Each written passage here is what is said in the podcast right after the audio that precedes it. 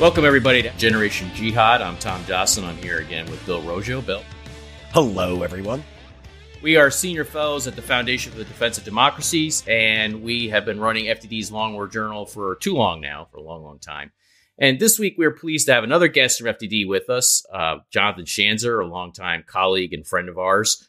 Um, he's the senior vice president for research at FDD. He's done a lot of work, particularly in the past, on the subject areas that we cover at Long War Journal. He's somebody we have a lot of respect for. He's a good looking dude as well, I would say. You're a fine looking man, John, I'd say, you know. You're hot. And uh and uh, he has one unfortunate um, characteristic, however, that he shares with Bill, which is they are both from the Philadelphia area and they're both Philadelphia fans. They both root for the Philadelphia Eagles. I have to apologize as the New Yorker representative on this podcast for them both in advance. If you're one of my fellow New Yorkers, I'm sorry. You're going to have to listen to them. Uh, but, John, welcome to the show. Thank you. And uh, I look forward to representing my city yeah, John, don't don't worry, man. Tom, he he New Yorked up for this episode. You guys can't see the video, but he's got a New York hat, a New York T-shirt. Yeah, it, you know what? I, I, I view it as a cry for desperation over there. Right? you know, he's just he's got to show his colors for some reason. You know, it's the small man syndrome. Uh, I'll I'll just leave it at that. Yeah. Uh, well, in this case, I don't have the small man syndrome. Too much of my life, I've had, I've had too much of my life. I've had the opposite. but uh, the uh, the uh, as the I felt that somebody had to represent the four-time Super Bowl champions as opposed to the one-time Super Bowl champions. Well, so you know, um, it's it's event. been a while, Tom. So you know, don't let's in any event. Um, all right, so let's get let's get down to business, John. Uh, we are talking about you know what we were going to talk about today, the p- planning to plan, as they would say in the movie Office Space. You know, planning to plan for the podcast. And the first thing that came to my mind when we were going to sit down and explain to listeners why we're having you on and why it's important. What you have to say is important is that we've given you a lot of credit through the years at being out in front on the issue of Al Qaeda's so called affiliates. You wrote a short book slash long monograph called Al Qaeda's Armies, I think it was titled, um, quite a while ago. Um, that book was prescient in a lot of ways in terms of understanding what Al Qaeda was due to spread the jihad and grow geographically. Bill and I have talked through the years about how most of the energy in the counterterrorism field, at least in terms of publicly facing experts, has been spent trying to play disconnect the dots on that, trying to explain away this geographic expansion of Al Qaeda, which then I would argue led to the expansion of ISIS as well in certain ways, but we can come back to that. But maybe you want to talk a little bit about your original research. This was very early on the post 9 11 era. You caught on very quickly that Al Qaeda wasn't just this discrete band of not so merry men in Pakistan and Afghanistan waiting to be droned to death, but in fact, they had resources and assets elsewhere. Maybe you could talk a little bit about that. Yeah, sure. Uh, thanks for having me on, guys, and, and congrats. It's amazing. I remember when you guys started this podcast. So uh, kudos to you for keeping it going, um, even if you are a Giants fan, Tom. Um, what I, um, you know, I guess when I look back at, at that book, um, you know, the, the, the moment for me where I kind of opened my eyes and realized there was something to to assess was it was actually September 23rd, 2001, right? That was the day that Executive Order 13224 was rolled out. And uh, the Bush administration named a number of uh, Al Qaeda's operatives, and but also uh, ended up naming a bunch of groups that no one had ever heard of. And you know they ranged from a group in Yemen called the uh, Islamic Army of Aden Abyan, uh, another one called the GSPC, which was based out of uh, Algeria. Um, that one, by the way, went on to become AQIM as it's known today. Um, the other one came went on to become AQAP, and and so you can see the sort of staying power uh, of, of, the analysis that came out on that day. But what was just so interesting to me is that nobody was tracking these groups. So the the Bush administration went out of its way to name them and to designate them, and had a whole process for doing so and no one was looking at it. So I spent uh, about two years at the Washington Institute for Near East Policy, uh, writing about these groups, looking into them, in some cases traveling, um, as I did to Yemen. Um, uh, and uh, the Algerians wouldn't let me in, by the way. But after a couple of years of, of looking at it, it was it was really interesting because these groups were kind of a, a mixture of Al Qaeda's global ideology fused with domestic politics. And it was that admixture of the Al, the Al Qaeda ideology and the domestic politics that made these groups so dangerous. They were fighting for two reasons, And if um, you know, you just got a sense that they weren't going anywhere, and in fact, they haven't. And I argued then, I still argue today, that these groups make up the the, the real dangerous constellation um, of Al Qaeda's threat to the United States and to other countries around the world. And uh, just for everyone listening, I mean, John's writings on this were revolutionary, were uh, way ahead of its time. One of the things, you know, both Tom and I have documented is Al Qaeda's building their armies, which is known as Lashkar Zil or the Shadow Army in the Afghanistan Pakistan region. And this Al Qaeda didn't come up with this fusion, as John noted, noted, um, just out of which it did in Afghanistan and Pakistan, it, just by accident, it used what it did in Yemen and Algeria and elsewhere as a model, and that's what made Al Qaeda so effective and made it. Um, it, it's a had it. It gave it the ability to um, to to establish armies in Syria and Iraq and Afghanistan, Pakistan, and in Somalia and whatnot because of, of this. And you know, so John, I just have to not really a question here. I just have to commend you for your um, just for for being so far ahead of the curve on this issue. It, it your writing really inspired my work. Um, you know, from years ago. And I, I want to share one more thing about John. Uh, this is a, compl- well, I guess it's professional. Uh, I met John in Philadelphia in what was it, May 2010. This is when they recruited me to, uh, become a, a, fellow at FDD. Um, I was just running the Long War Journal, working with Tom. And uh, this is Tom. You'll hate this story, but uh, both uh, John and uh, and Mark Dubowitz came down, and what did we do? Did we go to a fancy restaurant? Nope. We went to cheesesteak, get cheesesteaks. Not only one cheesesteak, we had to go to both Pat's and Geno's to get because I think Mark uh, never had either, and we had to sample both cheesesteaks. So it was a fantastic job interview. Um, I uh, I'm very thankful for those cheesesteaks. Are still go down to South Philly and grab our arteries are, are still getting cleared out. we, we got to do that sometime soon. Go to the get some steaks and go to an Eagles. By game. the way, the follow up to that was going to a Flyers game when uh, Dubowitz was cheering for the Capitals and and almost got pummeled by a, a, Philadelphia faithful standing behind us. You had to step in and uh, bury your teeth. Yeah, yeah. Fortunately, my friend Bill was there. He's an old, old. I've known him since first grade, and he can always be in my foxhole. We just turned around and told that guy to bite it, and he did. but good times, John. It's been we I've been a fellow at FDD for what almost eleven, coming up on eleven years now. Yeah, you guys you started around the time that I did, so uh, it's been it's been a long partnership and, and one that we obviously appreciate at FDD. Yeah, no, same here. And it was, you know, meeting you, it was fantastic. I was a little, you know, again, your writing, it, just like I said, that was just so, a lot of the work that Tom and I have done has been tracking Al Qaeda's armies. And you know, one thing I'll just say about about that, which I think people still kind of forget, and that is that you know when when you look at what happened in Afghanistan and and the fights that took place in the immediate aftermath of 9/11, right? What you had were a bunch of ragtag fighters from all over the region that had been recruited to fight for Al Qaeda, and when we went in and cleared it out, um, they had nowhere to go but home right? Yeah. So you had these guys who were battle hardened fighters who had no choice basically but to return to the countries where they came from. And, and this actually really contributed to the Al Qaeda problem, the, the affiliate group problem that we've been tracking. And it's, I think, one of the main reasons why, and you'll still see it with, you know, Syria and with, um, with Iraq and ISIS, right? I mean, you still see, you know, foreign fighters that have come to the theater and then ultimately return home and they're the ones that pose that that great threat regionally. Um, and we still see it. And you guys have tracked it better than anyone else that Al Qaeda controls through these affiliate groups more territory today than they ever have in the past. And that's, I think, al- almost entirely due to the affiliate phenomenon.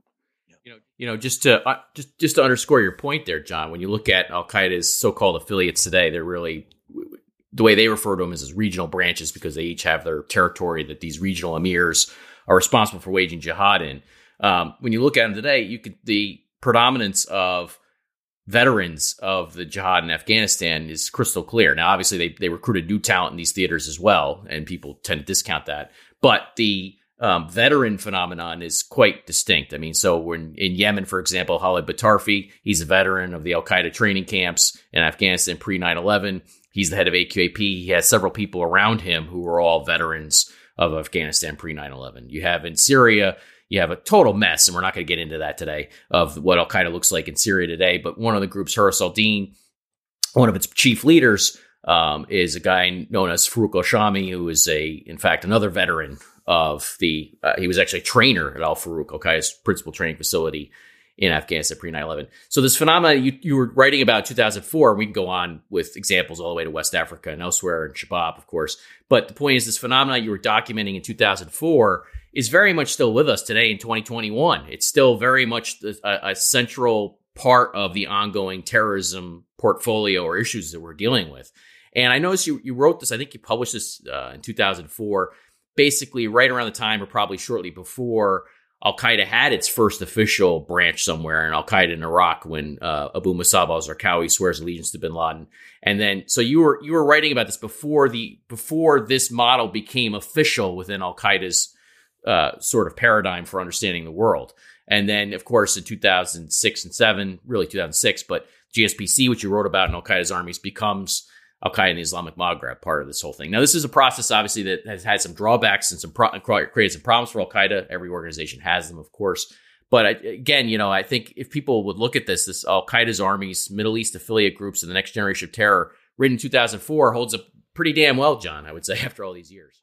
Yeah, thanks. Um, yeah, and, and, by the way, you know, looking at the Iraq model, one of the, you know, I, I was looking back then at this group known as Ansar al-Islam. This was, you know, one of the, the groups that the Bush administration used as justification for entering into Iraq, and, and it, obviously a, a, source of significant controversy, right? The uh, the decision to go into Iraq in the first place, but there was no doubt that that group was was there, um, that it was uh, a threat, and that it was going to grow. And I think you know that that's one of the interesting things as well, looking back, that that was a major challenge. And I you know I actually traveled to Iraq uh, went to the Kurdistan region and, and, and actually had an opportunity to interview some of their captured prisoners uh, who were talking about their ideology. And you had a sense then, these guys were nuts.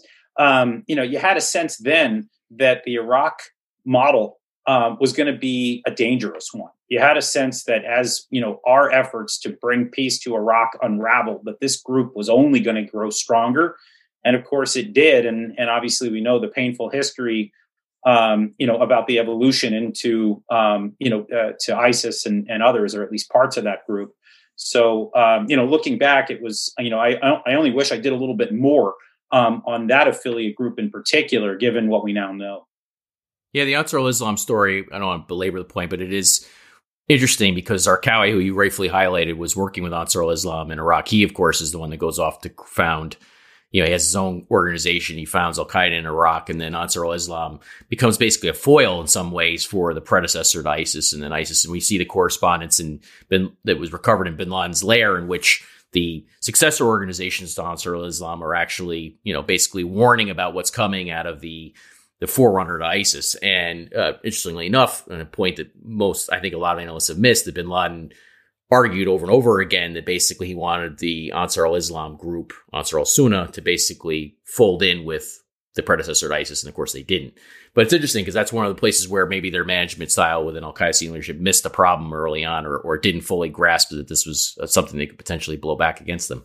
But let's move on a little bit. So you go from uh, the Washington Institute for uh, Near East Policy, um, and then you, I think, is it right after that you become an official at the Treasury Department, John? All right, so you go to work for the Treasury Department. Now, this is the part of the podcast that I think I was most interested in getting you to explain a little bit because Bill and I, for years, have spent a lot of time at Long War Journal covering these designations that come down, primarily from the Treasury Department, but also um, from State Department uh, on occasion.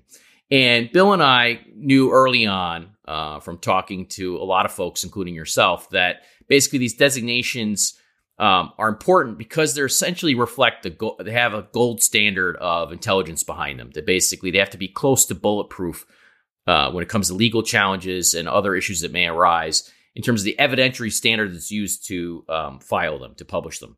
And I was hoping maybe you could explain to listeners why that is. You have more insight into that than we do. You have more knowledge of that than we do. Maybe you could explain to listeners why these designations are as important as we say they are from that perspective. Yeah, sure. Um, you know, I, will just say that from 2004 to 2007, which was when I was in Treasury, Um, I spent a lot of time in, um, you know, magnetically sealed door, um, pouring over intelligence till my eyes, you know, were blurry. Um, but you know, my task was to identify people who are engaged in illicit finance on behalf of Al Qaeda primarily. Uh, back then, that was the the primary threat.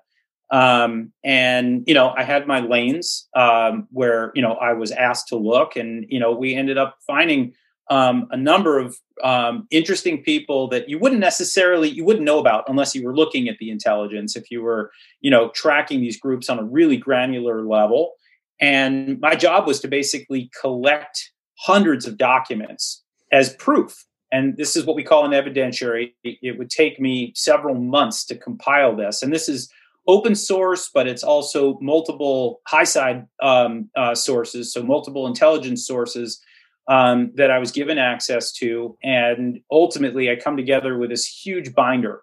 And it includes the names of the of the people including their akas it includes where they're born. It includes when they're born uh, where they live now. Um, you know kind of any piece of identifier information that would be useful um, and then on top of that you start looking through the reasons for this and you know the the reasons are usually threefold one is providing financial support to a, a, an already designated terrorist organization Another one is providing technical support. Um, so that could mean, you know, providing some kind of an assistance through banking uh, or through computer uh, assisted fraud, things like that.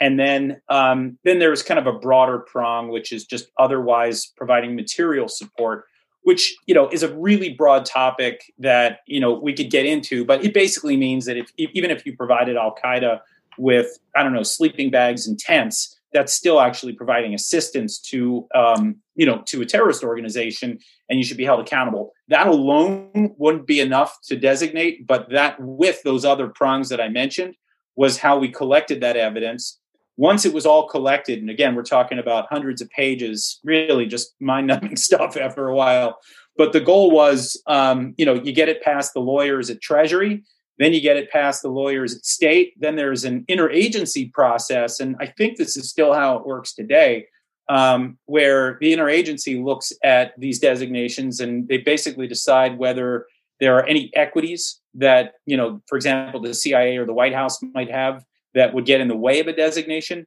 And then seeing none, then you have is the rollout. And this is where I think, you know, you guys were, you guys realized it early. What was known as the statement of the case, right? which is this short statement as to why a given person or charity or, or entity is designated. Um, I had to go through a an insane declassification process where I had to go back to the various agencies where I pulled that information and requested them to sign off on individual sentences that I included with footnotes in that initial document that had hundreds of pages. And they would go through and redact and they would accept or reject. And eventually I would have 30, 40 sentences that I would have to string together in a way that would get approved by the intelligence community. And that's the stuff that would come out. So, really, what it was is the closest thing you have to just flat out declassified intelligence about individuals involved in supporting terrorist organizations financially or otherwise. So, it is kind of a gold standard. Now, I will say that some analysts were more careful than others, and so not every designation was um, of the exact same standard. But I think the number of lawyers involved, um, the number of gray hairs, and believe me, I got plenty now. Um, you know, where you, you're just constantly butting your head with these lawyers, asking them to give you uh, the green light to move ahead. It was that process that ultimately made me feel more comfortable that this was the U.S. government speaking in a pretty unequivocal voice. John, uh, you had mentioned that the it goes from Treasury to state, and then you said to the White House, and then you said something can get in the way of the designation. What can you describe some of those things that could prevent that packet from actually becoming a terrorist designation? Is it yeah, political? If there's, a, it- if there's a political process going on, the White House is already wedded to.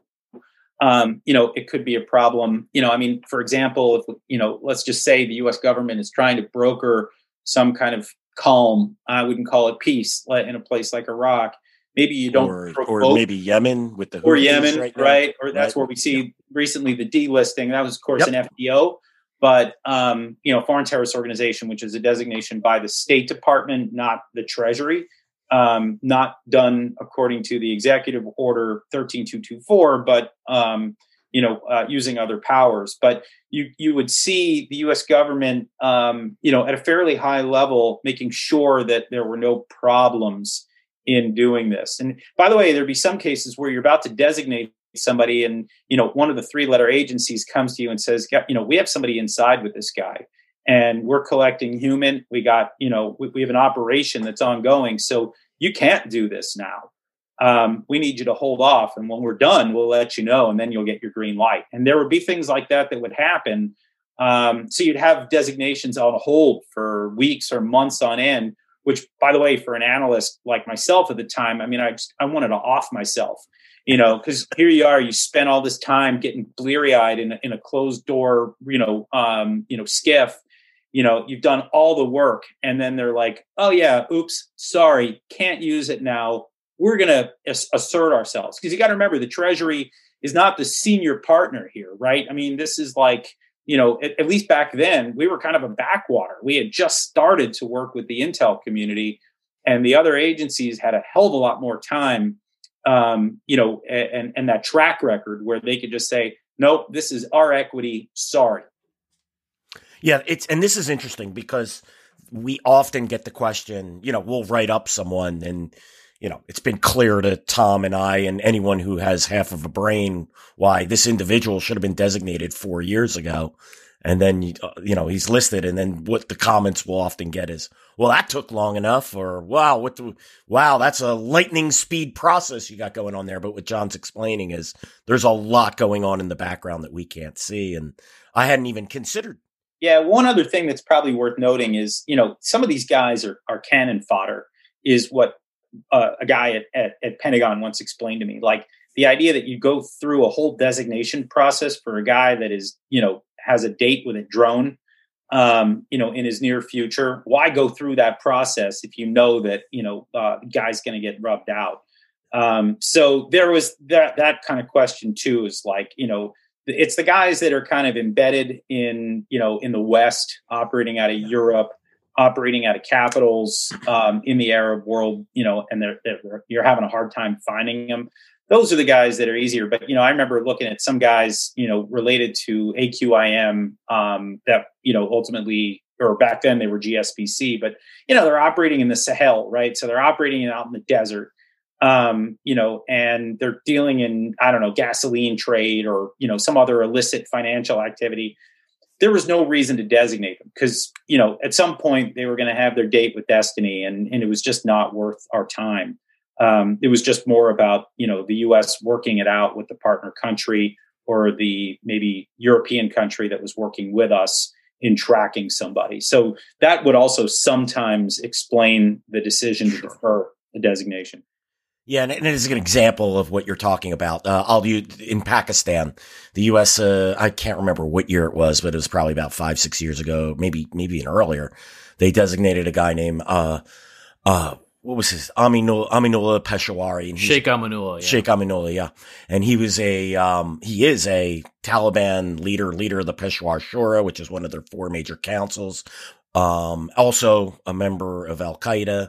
And no, also, no, no, no, no. That's not that's not possible. It's not possible. And also runs a place called the Ganj Madrasa in Peshawar. So he's kind of untouchable in the sense in Pakistan, where like that's somewhere where the U.S. isn't going to drone. They might hit something in Waziristan, um, or would have years ago, but not going to go out spread their wings to Peshawar. So that's where this that's where this designation process is really important to you know, Tom and me. Yeah, we can, we can, you know, pick up, you know, Abu Yahya, al-Libi's and all of those individuals designated. We all, it's clear case, but someone like the, the, the, the untouchables, I think Tom or John, as you would say, the ones, you know, financing operations and from Qatar or Saudi Arabia or operating in Pakistan. Those are the ones that really Tom and I find very juicy in this designation. Yeah, you know, there's another aspect of this as well, which is you you do have with when it comes to the designation process. And I think this probably postdates your time at Treasury. In fact, I know it does, uh, John. But you remember there was a debate over whether or not to designate Boko Haram, uh, the group known as Boko Haram to the West anyway, as a terrorist organization. And there were these pseudo intellectual arguments put forth that, you know, basically Boko Haram, you know, if we des- if the U.S. designates them as a terrorist organization, that will drive them into the global jihad or, you know, f- you know, somehow enhance their terrorist qualities, which is basically about as dumb as it gets, I think, when you, you look at the history of Boko Haram. I mean, it, it, shows you that the politics of this, yeah, you have institutional equities, you have uh, what the defense industry thinks about certain things, they're weighing in on this. But then you also have, you know, outside pressure from people who are basically against this process um, and are against designations who try and, uh, you know, create problems. In fact, remember it was there was this delay in designating Boko Haram under the Obama administration, and it was only eventually that they were uh, designated. Um, you know, and it to me, you know, I, I don't really care one way or another. You know, I don't have any any stake in the fight about whether or not a group is designated or not. But I just thought the arguments against designating Boko Haram were particularly weak and, and reflected an ideological position. Yeah, I'm going to quote a guy named Tom Joscelyn who always likes to, you know, talk about disconnecting the dots. And and we saw a lot of it, you know, with um, you know, I mean, we could get into Tunisia, we could get into other, you know, uh, sub-Saharan groups that you know showed some clear evidence of uh, ties and, and operational capabilities that merged with Al Qaeda, you know, communications with Al Qaeda's leadership. But, you know, you'd see a reticence on the part of the US, maybe because, you know, for example, I mean, during the Arab Spring, given all of the kind of the, the difficulty that the U.S. had in trying to um, engineer a soft landing with with all of these uprisings, you know, you might see some concern about designation of groups and alienating groups that could become part of a, you know, at some point a government process. My take has always been that you know if you're thinking about this too much and you're hoping too much it's going to backfire.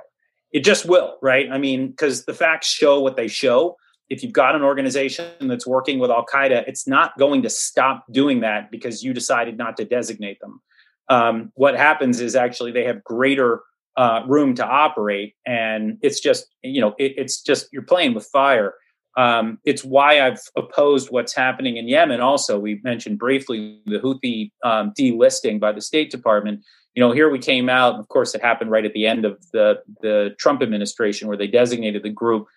You know, it was not uncontroversial, but the evidence shows that they're a terrorist organization. It's kind of hard to dance around that. And when you start kind of you know uh, tying yourself in knots and getting you know getting into mental gymnastics I think all it's going to do is blow back on the U.S. And I think we've seen a number of cases where that's happened. John, I don't know if you caught this in the delisting uh, statement. I think it was by uh, uh, by Anthony Secretary of State Anthony Blinken.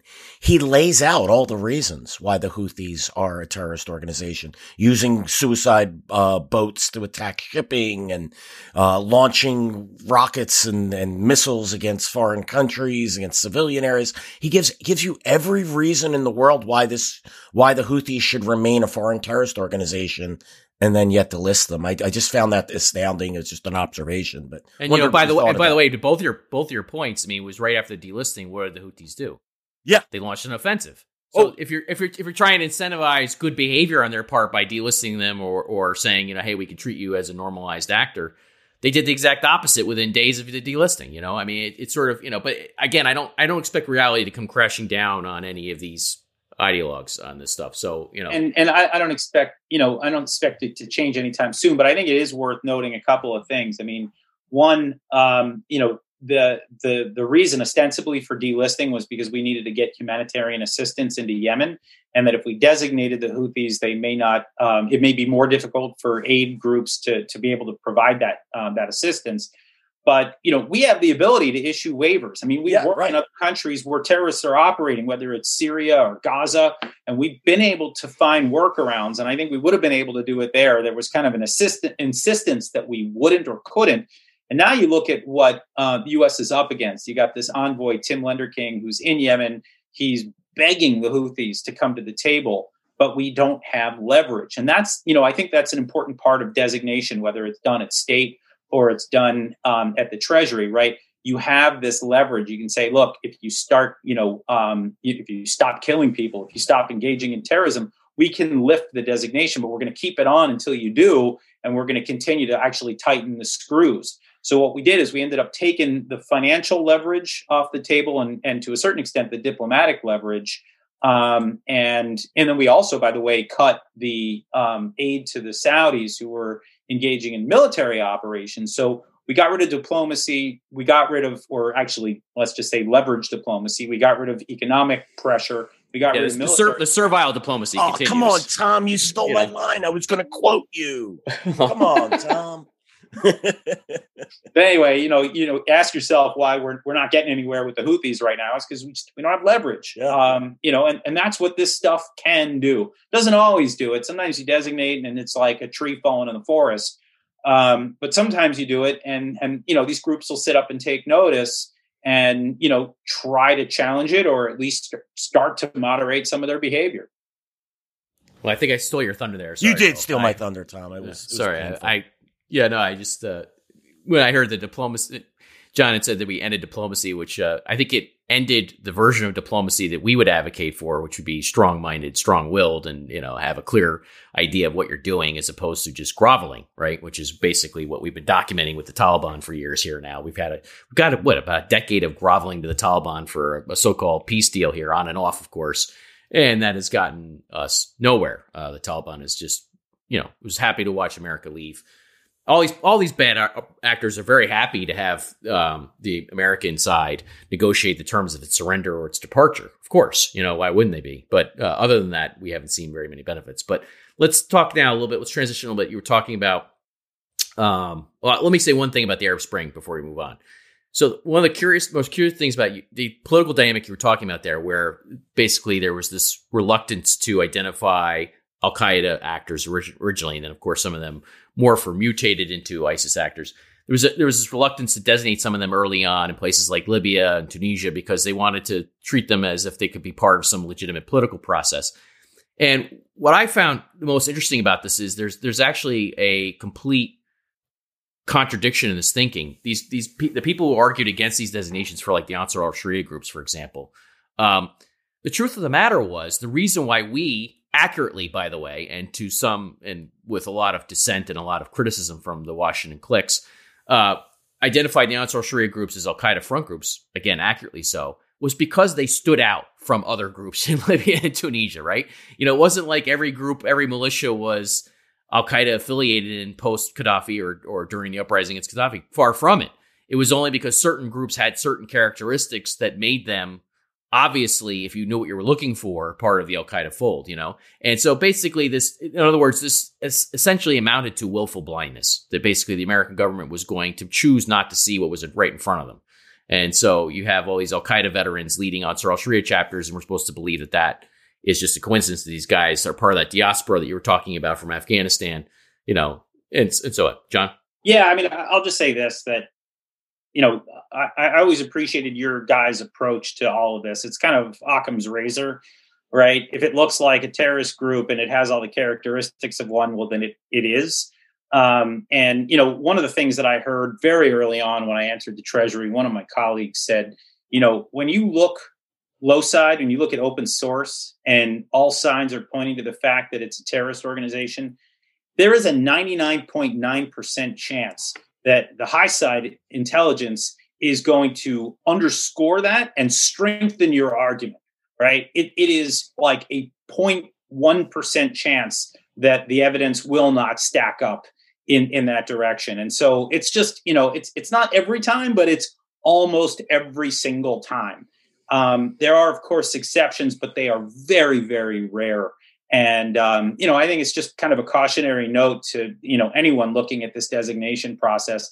The idea that somehow you know we should hold off because we're not sure. You know what? Um, you know, when we get the evidence, and especially when you know designation comes through, it's pretty darn clear that you know we're dealing with the with the real thing. Yeah, John, we're not, you know, when, just to put a fine point on that, when, you know, Ansar al Sharia Libya was broadcasting these Al Qaeda sermons from known, well known Al Qaeda ideologues uh, and Osama bin Laden on 96.9 on the FM dial or whatever the hell it was in, uh, in Libya there, you know, you would think that this would be the type of evidence that would smack you over the head and say that whatever sort of disconnect the dots paradigm you've adopted on this is is no longer germane to the to what we're looking at. But but be that as may, it continued. You know, Um, but you know, here let's talk about another, the probably one of the most infamous disconnected dots examples, um, because it's something I know you've been tracking alongside us for years, which is Iran and Al Qaeda and the agreement between the Iranian regime and Al Qaeda. Um, this is something that, um, you know, every time we talk about this or write about this, we are confronted with a mountain of misinformation and ignorance and mythology uh, about this topic. However, you have, on the other hand, you have this series of designations, many of which came out of the Treasury Department, many, and most of those, by the way, during the Obama years, in the Obama administration, documenting this agreement. It's a you know real agreement between the Iranian regime on the one hand and senior Al Qaeda leadership on the others that allows, in the Obama administration's terms, this is the way the Treasury Department, State Department on, on the during the Obama years coined it, the core pipeline for Al Qaeda to exist inside Iran. And there's all sorts of evidence that this continues to this day. And yet, curiously, anytime this topic comes up in the mainstream press or and anytime anybody's talking about this, these designations, you know, nobody references them. They just pretend like they don't exist, like these uh, these are out there because they contradict the narrative.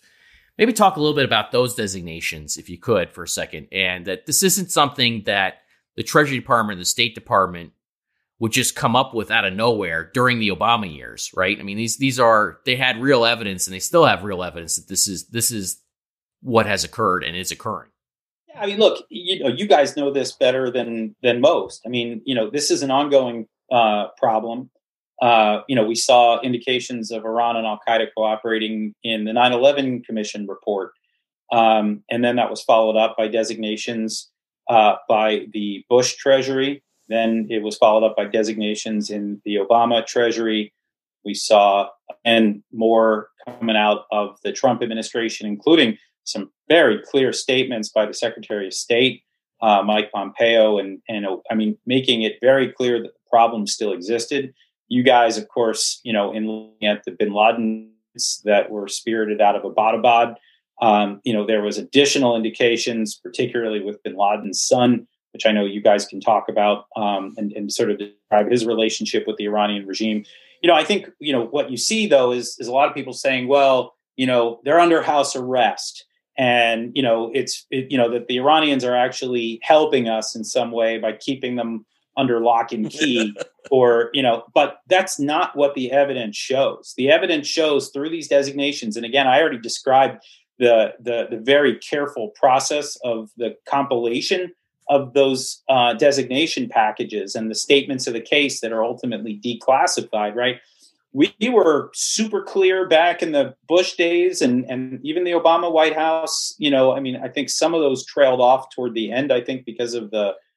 Yeah, actually, I, would I would disagree just a little bit there, actually, because as somebody's looked through the designations, I think the Bush years actually pulled their punches. I, I it wasn't it wasn't until the Obama it wasn't until the Obama years, July 2011 in particular, that the U.S. government officially said that there's an agreement between the Iranian regime and Al Qaeda. You know, before that, basically there's yeah. a reason for that, which is again, you know, talking about equities, right? Yeah. Um, yeah. You know, the Bush administration was asking the the Iranian regime back then for help. In, and by the way, it happened also with Syria, right, and a number of other countries that we wouldn't necessarily want to rely on for counterterrorism assistance, but we did anyway because everyone was afraid of the United States. There was kind of a sense that you know no one knew who Bush was going to invade next you know, Afghanistan, Iraq. I mean, you know, we, we were, it looked like we were ready to topple any regime that wasn't cooperating with us. So everybody kind of jumped on board. And you had this kind of nominal cooperation for a short period of time by the Iranians. But when you look at that long term trajectory, man, it is so clear that um, that Al Qaeda has found a um, a shelter uh, in Iran at, at a fairly senior level, right? Senior leadership, which I know a very, a very senior level, yeah, yeah.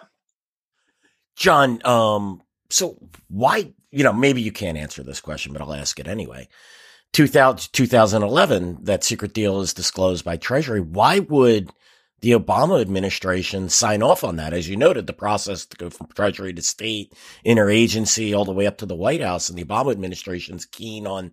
I know what you were going to say the the JCPOA, um, the Joint Plan of Action to you know for the nuclear deal with the Iranians the Obama administration probably tapered off some of its uh, designations at a period of time so as not to draw um, notice to that. But by 2011, you explain, you know, do you have any any thoughts as to why that this this secret deal was ex- exposed at this time? You're talking about the the Iran uh, in, the interim Iran nuclear deal? Yes. No. Yeah. Yeah, but the secret deal you're talking about is the deal Oh, between sorry, the Iranian yeah. regime and Al Qaeda. Yeah. Yeah, the, so the secret deal is that, and then, but it, it by 2011, 12, the the Obama administration is seeking to push the nuclear deal with Iran in order to. So why would they disclose the Al Qaeda ties while they're trying to cut a deal with the Iranians? Well, I think back in 2011, uh, you know, I think the Iran nuclear, um, you know, uh, architecture was still very much, um, you know, a, a work in progress. Uh, it wasn't until 2013 when the JPOA, the interim nuclear deal, was announced, right? So back then, you had, you know, kind of secret dealings going on, the Oman Channel, where American uh, officials are meeting with Iranian officials, and and that you know that that's happening in the shadows. It's a small small circle of people that are involved in this. So you have the Treasury still kind of doing what it what it was meant to do, um, and and the U.S. government largely doing what it was meant to do. Then I think as the the, the nuclear deal becomes something that looks more full I think that's when you begin to see the trailing off. Again, it, you know, it's all about equities, right? It's all about trading off what you want to prioritize. And of course, if you'd asked me back then, I would have said, you know, you're prioritizing the wrong thing. I think that you know, um, having the American people be aware of this, you know, uh, ongoing uh, quiet relationship between Iran and Al Qaeda you know, defying everyone who were, you know, who was out there saying that Sunni and Shia, you know, extremists don't get along, that these things are impossible. They were, in fact, very possible, and it was very dangerous. I, think it still is very dangerous for American national security. Um, but you know, once again, you had the Obama administration prioritize one over another, and this is, you know, this is ultimately the push and pull of government. Um, you know, you got to respect that. I just I don't necessarily agree with the decision. Well, I, let me just I'll chime in here again. So, in terms of respecting policy preferences, one of one of the more curious aspects of all this is that it's you know people who were involved in pushing the Iran nuclear accord, known as JCPOA, um, the sort of the political hacks, the ideologues who were fighting that fight in the media and in DC circles, um, including some people who have rejoined government, unfortunately. Um, I distinguish them from the professionals, I would say. Um, they like to accuse people like us of saying, well, you're just trying to gin up an Iran Al Qaeda connection to undermine nuclear diplomacy or to advocate on behalf of a war with Iran. And actually, it's exactly the opposite. They're the ones who are denying evidence that came out of the Obama administration's Treasury and State departments, right? Um, so I could prove my case within the four walls of what the Obama administration said, or at least demonstrate my case. Um, you know, they're the ones who are lying about that in order to justify their policy preferences and to demonize their opposition in the policy world. And so, there to put a, to put a fine point on it, I'm thinking of somebody like Ned Price, who's now the State Department spokesperson, who I personally dealt with his lies about our work on this and stuff that he spread in the media. And I didn't get very far because people can come to me and say, "Hey, Tom, what's the deal?" And I say, "Well, it's bullshit," and so they back down. But but it, you know, some people were takers on it and I see him out there today, and I would I would love to have somebody who actually knows about this actually question him about it. Um, but you know, guys like that, you know, what I would say is, you know, guys like that, they actually practice. They, they sort of project, I would say, onto others what they're actually doing. Right? They project onto others nefarious motives and and and politicizing intelligence and and you know trying to upplay certain things when actually they're doing the same. They're actually doing that. They're downplaying things in order to justify their policy. Behavior. Yeah, and you need to you need to I think take a step back and see this is happening. Um, you know, I, I, think you know the broader trend that I'm watching um, that I find very troubling and have spent more time trying to understand is this question of what I would call neo isolationism. Um, these are Washington analysts that you know broadly advocate for something they call restraint. Analysts uh, is being generous, but yes, yeah, um, and and you know these are you know these are organizations and analysts that are basically looking for any reason that we can to hightail it out of the region. And, you know, look, Tom, as, as you've rightly noted, our footprint in the Middle East is already pretty darn small. Um, you know, I think that over the years we've seen that the U.S. has lost its taste for for being involved in the Middle East, and I think maybe for good reason in Iraq and Afghanistan. Um, but you know, you have uh, a, a, gaggle of analysts now that are out there advocating for capitulation, whether it's Afghanistan, whether it's Iran, whether it's, you know, as you call it, disconnect the dots with Al Qaeda groups, that we just don't have a reason to be there any longer. And we need to pivot to Asia or we need to pivot home and we're spending too much on defense.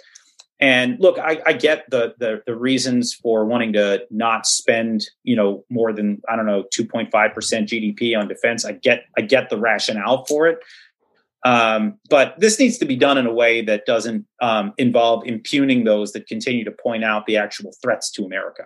As I think, you know, the three of us have, we continue to point out whether it's the Sunni side or the Shia side. And what you have is in response, people that just say, well, the fact that you're pointing out these threats makes you a warmonger.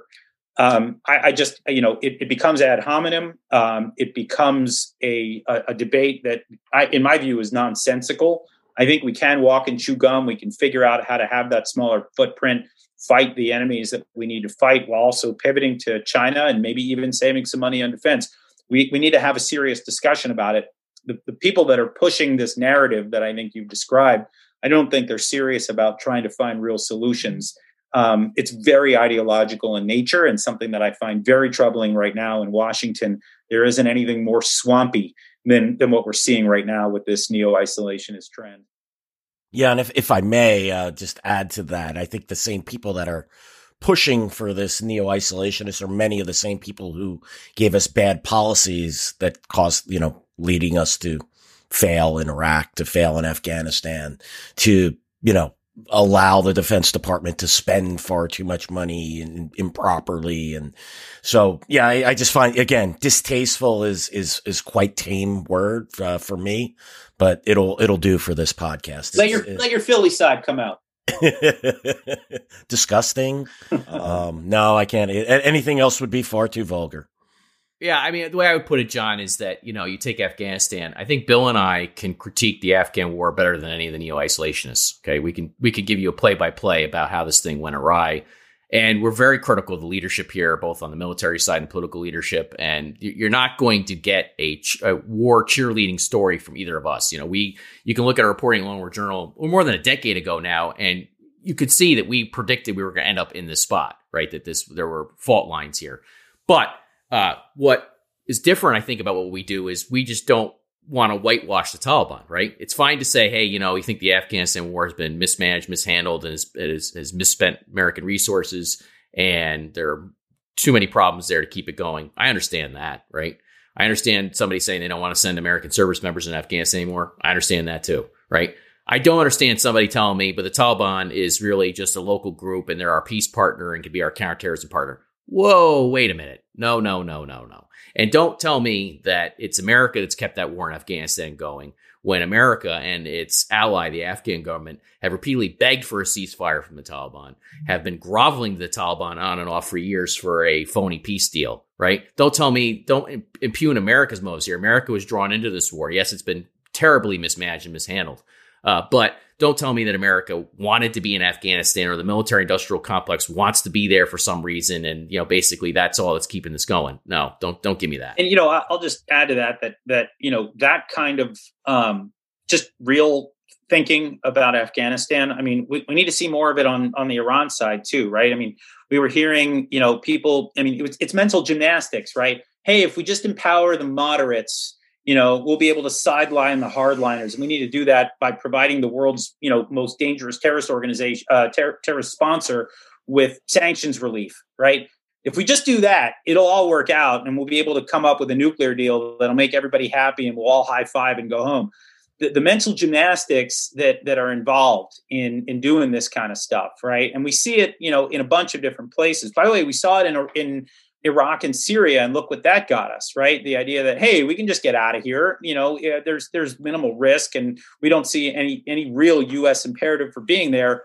Oops, we got the rise of ISIS, right? I mean, it, it's this mental gymnastics approach to counterterrorism, counter radicalization, and dealing with malign actors in the region that I just simply I just don't get. Um, and you know, I, I think it's it's it's worth an effort to to combat it again, you don't necessarily have to be pushing for conflict, but the idea of challenging this wrong-headed thinking, I think someone's got to do it. And I'm glad you guys are doing it, and I'm glad FDD is doing it because you know you just see more and more people kind of embrace this thinking. It becomes a herd mentality, which, as you guys know, you know, is is is prominent in in Washington and very dangerous. Amen to that, John. And I want to give one example of, you know, the same people, um, making, you know, policy who are, you know, who have caused the problem. General Miller, who's the, currently the leader of Resolute Support and U.S. forces in Afghanistan for, he's been commander for what, three years now, Tom? Is that two, two, Some, three years? Something like that. Yeah. Yeah. exactly. Yeah. He's been telling us that the Taliban is going to break with Al Qaeda, that the, all, all this nonsense. Taliban tried to kill him, by the way he um just com- completely yeah, but not as Al Qaeda as as a moderate group. Right, exactly. And, right, that was the moderate jihadis. Right, yes. right, exactly. And he's up for consideration for uh for CENTCOM commander. You know, we've had other examples of this in the past. The same people, General Dunford, the head of Afghanistan, U.S. forces in Afghanistan, uh, and I guess it was ISAF. Who, whom, by the way, the Taliban trolls now in their public statements. Exactly. Publicly a loser. But yeah. yeah, exactly. Became chairman of Joint Chiefs of Staff. I'm just looking at this narrowly from the military side. The same people who are responsible for being dishonest about what's happening in Afghanistan, for, for supporting bad policy under multiple administrations are promoted or given positions of power. And how can we, how can we ever come to, to a place where we can make good policy when the same people pushing the same bad ideas are, are constantly promoted? Yeah. And I would just, you know, I'll add this that, you know, as we look at, at some major shifts that are that are coming in the foreign policy space. I mean, this is sort of the stuff that I have to look at, um, you know, as part of my job. But you know, I look at a couple of major shifts that appear already underway in foreign policy, and you know, one of them is the pivot to China and and and the the imperative to engage in you know what we call great power competition and and to you know start to address all of the many malign activities that the Chinese Communist Party engages in and then we have the, the issue of domestic terrorism as well, which you know is uh, you know it, it increasingly something that folks in DC are talking about. And I just I have very little faith that we're going to come up with strategies that counter both effectively. When you look at the track record of all these other conflicts, and as Tom always calls it, disconnect the dots and you know trying to explain where we might be able to just if we just walk away under these circumstances it'll all be fine um, you know, it just does not give one a whole lot of confidence in the U.S. government's ability to combat new challenges, given our track record on old ones. Yeah, and when you, you raise domestic extremism, this is something we're we're probably going to be talking about more in uh, future podcasts and elsewhere. We're we're trying to step through the landmines, as our listeners know, on this issue because we probably our views are probably out of sync with some of the dogmas that are out there the way I put it to people is that I think there are certain right wing ideologues, including on cable news, who pretend like there's no issue there and that this is just all made up, right? And that's just a lie. I mean, come on, you know, look around. You can there's plenty of evidence you can see that this is an issue and it's an issue that's been growing and it's something the U.S. is going to have to deal with. However, I will say this: there are people on the left who have basically tried to make this the central focal point of the U.S. government's counterterrorism resources long before it grew into a, a phenomenon. Now, they would say they would say, well, they were prescient in that regard. But no, a lot of the arguments they made were disingenuous, I would say. Um, you know, there were there are people who are also trying to basically say that you know this phenomenon, you know this this rat, you know, this mixture of you know real hardcore extremists and the island of misfit toys that sort of overran the Capitol on January sixth. Um, that that mixture defines the 74 million people who voted for Donald Trump, right? We see arguments that are trending that way that's a very dangerous way to think about this. Oh, and Tom, no less be put in re-education centers as well. Yeah, I mean some of the some of what exact some of what we're seeing is just you know going you know if the the two things one the failures of the counterterrorism effort in the post 9-11 paradigm should not be replicated domestically right we shouldn't think of this in the same terms at all and, and repeat some of the same pathologies right and two you know, the problem is that a lot of this gets tied into politics and people are weaponizing this for political purposes. And I, I'm very, that we got to be very careful about that. I mean, I, I'm very critical, as people know, of Donald Trump and his January 6th speech in front of the Capitol. I, I've said publicly, I think he incited that for sure. I've, I've read and listened to that speech over and over again. I think the QAnon stuff is directly an outgrowth of his persona and his cult of personality, and there are many problems there. You have other right wing militias I'm concerned about, absolutely. On the other hand, I would say there are people on the left who want to use that to say that all 74 million people who voted for Donald Trump are, you know, basically on the verge of being domestic extremists, and that's just ridiculous. Yeah, I, I would agree with that. The only I would add a couple of things because uh, I, I, think you put it well. Um, but you know, so I live in the DC area, and I took a trip down to DC a few weeks ago, um, and um, I, I got to say, you know, we got military vehicles uh, blocking streets. You got concertina wire. I mean, I have to say the the, the green zone um, in in Baghdad looked a little bit more inviting than than Washington right now. Um, and it's just it, it's it's it's it's really disturbing to see the U.S. locked down like that. Um, I don't remember seeing anything like this after 9-11, right? So this, you know, th- this could be a real overreach, I think. And I, th- I know that there is a debate inside the intelligence community right now about how to reallocate resources. And I do have real concerns. Again, I think taking nothing away from the threat that exists, that I think you put really well, Tom. But you know, there is a question of if we, you know, if we shift our resources to let's say right now it's 80-20, let's say, for jihadism and foreign threats versus the 20% domestic. I'm just using that as a, you know, as a random example. And we go from there to 60-40 uh, where 40% is dedicated to domestic threats. Um, are we leaving ourselves vulnerable to some of those foreign threats that we should be tracking? Is that the right way to think about this right now? So there's the political component of this, and then there's the actual security element that I, I have to say I think it's it's worth having a real discussion. Um, look, I'm all for having the Capitol Police get better trained and and have a bigger budget. Sure, that makes perfect sense. But all of the other deployments that we see around the, the, the capital right now, it's crazy. My understanding is that it's roughly the number of people deployed right now, um, number of servicemen is roughly equal to what we have in the Middle East. Yeah. That's true, John. I've read that. Yeah. At, at, one point, it was more than in Iraq and Afghanistan combined. I don't know if that's currently the case, but that was certainly the that was something that uh, you know. I think people were repeating that, and they thought that proved some point for themselves, uh, you know, publicly. But that was the statistic that that I saw over and over and over again was that case, and that's not something to be celebrated, right? I mean, this is not a good thing, right? I mean, you know, it, and it, it's interesting, right? I mean, but again, it reflects, I think, to a certain degree, it does reflect the skewed politics of all this, which is something that's very tough to discuss because, you know, for somebody like myself, I, am on an island here on this stuff, so you know, it's you know, there's no. You mentioned herding earlier. There's no herd coming to my defense and my views on this stuff, you know, uh, you know, and so that's uh that's a big part of the problem. I think um, I think we're gonna. I think we're gonna wrap up there. If you think, John, uh, for this this week, this episode. Uh, I think basically, however, I would like to have you back on to talk about Turkey and Qatar because this is another issue set that you um, were ahead of the curve in terms of understanding um, where they were in their, how their policies were shifting, how their priorities were shifting, and that's something for a new episode. But I want to thank you for coming on our episode this week, John. I really appreciate it. You know, we've uh, admired your work for a long time, and you're a good friend of ours, and so thank you for coming on. My pleasure. Keep up the good work, guys. John, thank you so much. Let's grab a cheesesteak and get get to a Eagles or a Flyers game or Sixers game, something or Phillies game sometime. Sounds better than that. Sounds yeah. great. We we should drag John to a Giant Eagles Giants game. I think that'd be fun. I'm not going with you guys to the Eagles. Giants oh come game, on! But I, I, I will get a Philly cheesesteak with you. However, all right, cool. Still one, It's still one of the better foods. Someone's liable to get hurt.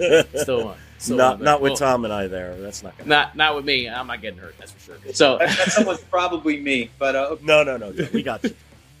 All right. Well, thanks again, John, for uh, joining us again this week. This is John Schanzer, Senior Vice President of Research at the Foundation for Defense of Democracies. And thank you to our listeners for listening to this week's episode of Generation Jihad. Please do subscribe to the show. As a reminder, you can find us on Apple Podcasts, Spotify, YouTube, or anywhere else you listen to your podcasts. And we'll see you hopefully next week.